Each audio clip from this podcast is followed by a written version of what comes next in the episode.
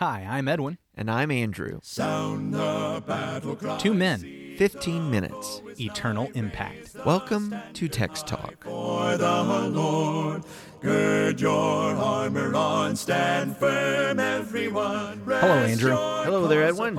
Listen, today is the day I've been waiting for this week. Today's conversation. We're, we're digging now down four layers deep on Psalm 29, and I think it's going to be.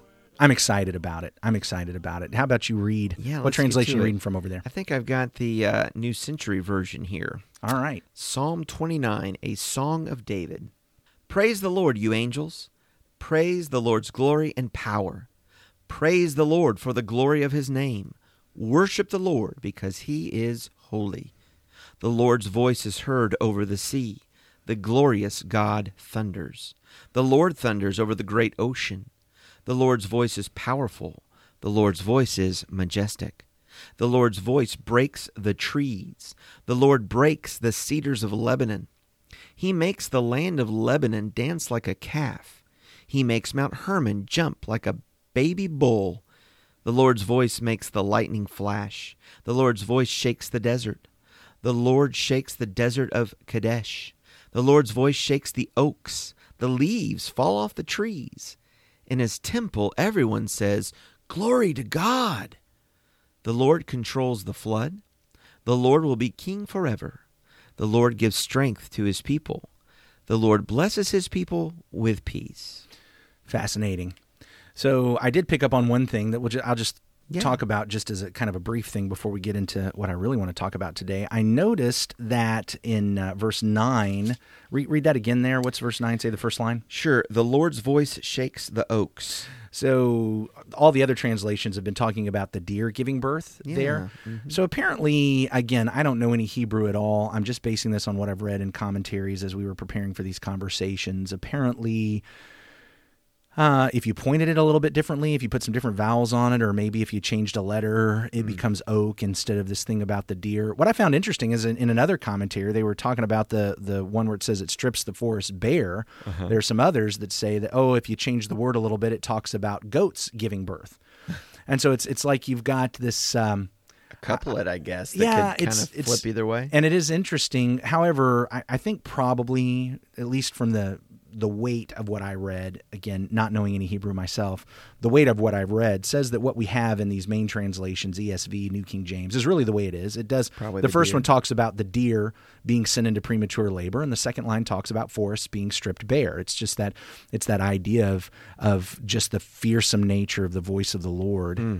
And that causes everyone in the temple to cry out glory. Mm-hmm. And it's a it's a powerful, amazing thing. I want to talk about a fourth layer. Oh, go ahead. I was just going to say, we've been talking uh, about the response to the voice of the Lord a lot. You know, these conversations talked yesterday about the Israelites committing at Sinai. We will do it. We will do it.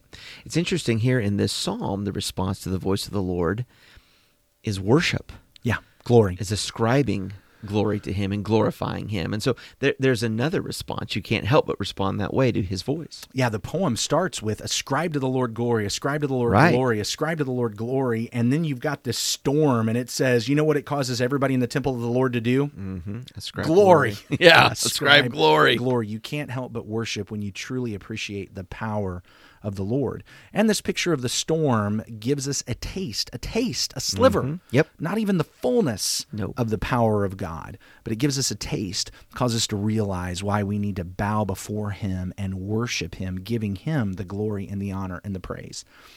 We've hit several levels in this psalm. We started the first level on Monday as we just talked about the story of the Yeah. storm from Mediterranean to Mount Hermon mm-hmm. across Israel down to the south in Kadesh. Then on Tuesday we talked about a second layer as this picture of the voice of the Lord Over brings waters, us back to, over waters brings us back to creation. Yep. And what happened in Genesis regarding the voice of the Lord and the reminder this psalm gives us. We talked about a third layer yesterday of the voice of the Lord over the waters, this time at the Red Sea, and then going to the mountain Yeah. where it shook the mountain and there was flashing fire, just like we find here. And that's, of course, talking about from Red Sea to Sinai, and following again the voice of the Lord and the commitment to keeping the voice of the Lord. Now there's a fourth layer as we as we pull all of this together. I think there's something really powerful. I'm gonna maybe let the cat out of the bag a little bit, but I'm, I'm gonna I'm gonna kind of get to the end and then go back and get us there. I think it's fascinating in verse ten. The Lord sits enthroned over the flood. Mm-hmm. The Lord sits enthroned as king forever. This word translated flood is used 13 times in the Old Testament. Okay. Once here in the Psalms, mm-hmm. And 12 times from Genesis chapter 6 to chapter 11. I think I might know what flood this is in reference to. yeah. Uh, I don't think we should overlook that. There's something about the fact that the only other time this word for flood is used is from Genesis 6 to 11. We've been reading the story of a storm. Now we find out which storm we're actually reading about. Yeah.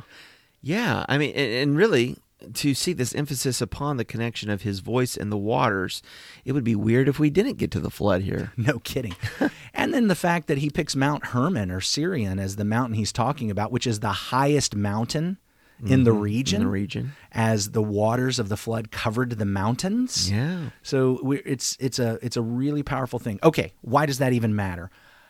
So here we get to how this psalm fits in this series we've been looking at. And, I, right now I'm convinced. I, maybe when I get to Psalm 30 and study it some more, I'll see it as a part of this series. But I think we've got the capstone. I think we've hit the conclusion, the afterword of our series from Psalm 23 to Psalm 29. Okay. And rather than walking through all uh, seven of the Psalms, let me just back up and remember that what we've seen David struggling with is his fear that he is going to get swept away with the wicked. Mm-hmm. He is going to get this because of his sins. Because of his sins, that God, rather than remembering him according to his steadfast, according to God's steadfast love, according to God's faithfulness, according to God's covenant, that he is going to get dragged off mm-hmm. with the wicked. Right. Is there a story in the Bible that helps us recognize God's ability to preserve his faithful ones?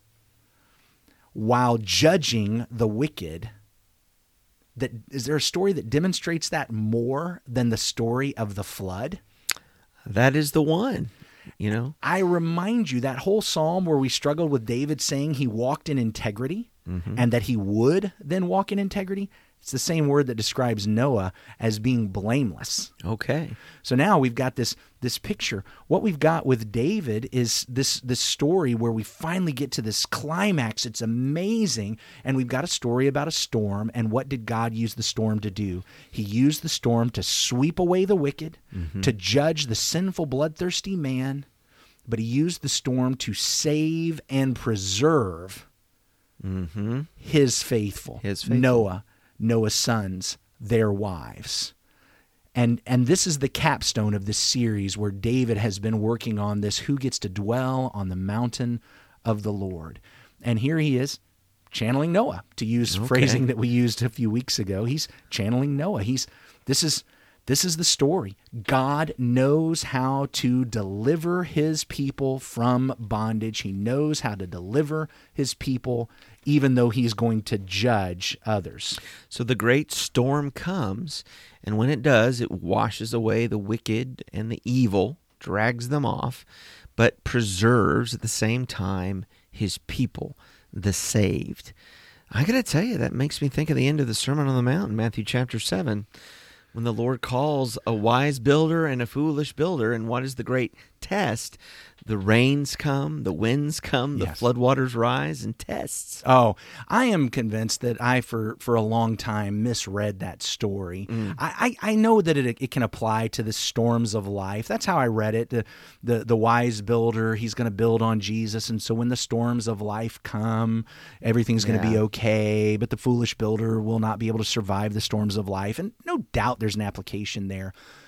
But wow, in the Bible story, whenever you're having this picture of judgment and people building things, and yeah. some of them live and some of them don't, and it's in the middle of a rain and rain and, the, and, and waves. The, yeah, the waters rise. Yeah. Of course, we're supposed to think about Noah. Yeah. It's a judgment from God. It's yes, it's talking about judgment. The wise mm-hmm. will live through the judgment mm-hmm. because they have built on the, the rock. rock and the foolish will mm. not because they haven't. They have trusted in the works of their own hands instead of paying attention to the works of God's hands. no kidding. Okay, so it made me think of 2 Peter chapter 2. For if God, this is verse 4, if God didn't spare angels when they sinned, but cast them into hell and committed them to chains of gloomy darkness to be kept until the judgment, if he did not spare the ancient world, but preserved Noah, a herald of righteousness, with seven others, when he brought a flood upon the world of the ungodly, if by turning the cities of Sodom and Gomorrah to ashes, he condemned them to extinction, making them an example of what is going to happen to the ungodly, and if he rescued righteous Lot, greatly distressed by the sensual conduct conduct of the wicked. For as that righteous man lived among them day after day, he was tormenting his righteous soul over their lawless deeds that he saw and heard. Then the Lord knows how to rescue the godly from trials and to keep the unrighteous under punishment until the day of judgment, and especially those who indulge in the lust of defiling passion and despise authority. Mm. I mean, these psalms that we've been reading are the psalmic poetic version of that passage. Mm-hmm. Absolutely. And there's comfort Oh, yeah. Because if I belong to the Lord, He knows it. Mm-hmm. I don't get swept away. He knows how to build the ark for me. He knows how to get me out of the city. He knows how to protect and preserve me. But He also knows how to judge the ungodly.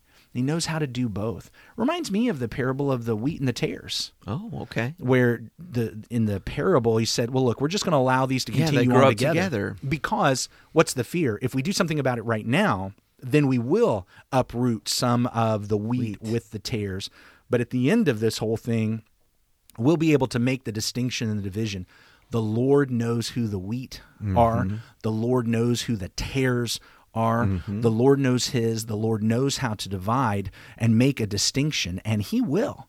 He will. Mm-hmm. And so we go back to the previous Psalms. If if we yeah. if we ever feel like it's not happening, wait for the Lord. Wait for the mm-hmm. Lord. The Lord knows how to make the distinction. So we've had this wonderful buildup, and now this amazing psalm that really is all about God knows how to make a distinction. Mm-hmm. This is David's victory song. We said last week that maybe the last two verses of Psalm 28, but I think we move into Psalm 29. It's David's victory song. I'm going to exult, I'm going to extol, I'm going to magnify, I'm going to glorify the God who has heard me when I have asked. Don't sweep me away with the wicked. And God heard him and he didn't. And look at the blessing after coming through the storm. In verse 11, the Lord will give strength to his people, the Lord will bless his people with peace. We've come through the storm, and now there is the peace. And now we've got the calm after the storm. I want to talk about that tomorrow. Excellent. Let's talk about that tomorrow. That sounds great. We're so glad that you joined us for Text Talk today. What are you learning from the Psalms? Please share with us. Send us an email texttalk at christiansmeethere.org. Text talk at christiansmeethere.org. We're going to close out with a word of prayer. Edwin, won't you lead us? Holy God, thank you. Thank you for just being who you are. Thank you for being our God. Thank you for being the God that knows the difference. Thank you, Lord, because I understand that the difference between those who are with you and those who are not, it's really not because of us. It's not that we're awesome. It's not that we've done anything special or amazing. Lord, it's because of you. And we give regard to you and to the work of your hands and to the plan that you have accomplished. Help us to get the message of that regard out to everyone we can. Because, Lord, just like you, we don't want them to be punished. We don't want them to be driven away. We want them to be drawn in along with you. And yet, Lord, we understand. If a person refuses to give regard to you, that is the worst travesty in history and we know that judgment will have to happen. We love you, Lord God. Thank you for loving us first. Through your Son, Jesus, we pray. Amen. Thanks for talking about the text with us today. I'm Edwin Crozier, and I'd like to invite you to join the Christians who meet on Livingston Avenue in Lutz, Florida this Sunday for our Bible classes and worship. You can find out more at ChristiansMeetHere.org. Check out our daily written devotional that goes along with today's episode. You can find a link for it in our show notes. Michael Eldridge sang all four parts of our theme song. You can get more from him at acapeldridge.com. Please remember to subscribe, rate, and review Text Talk in your favorite podcast app so others can find it and learn about it more easily. Have a fantastic day. Steady, pass the word along. Onward, forward, shout aloud, Hosanna! Christ is captain of the mighty throne. Praise the Lord, you angels. Pra- hmm.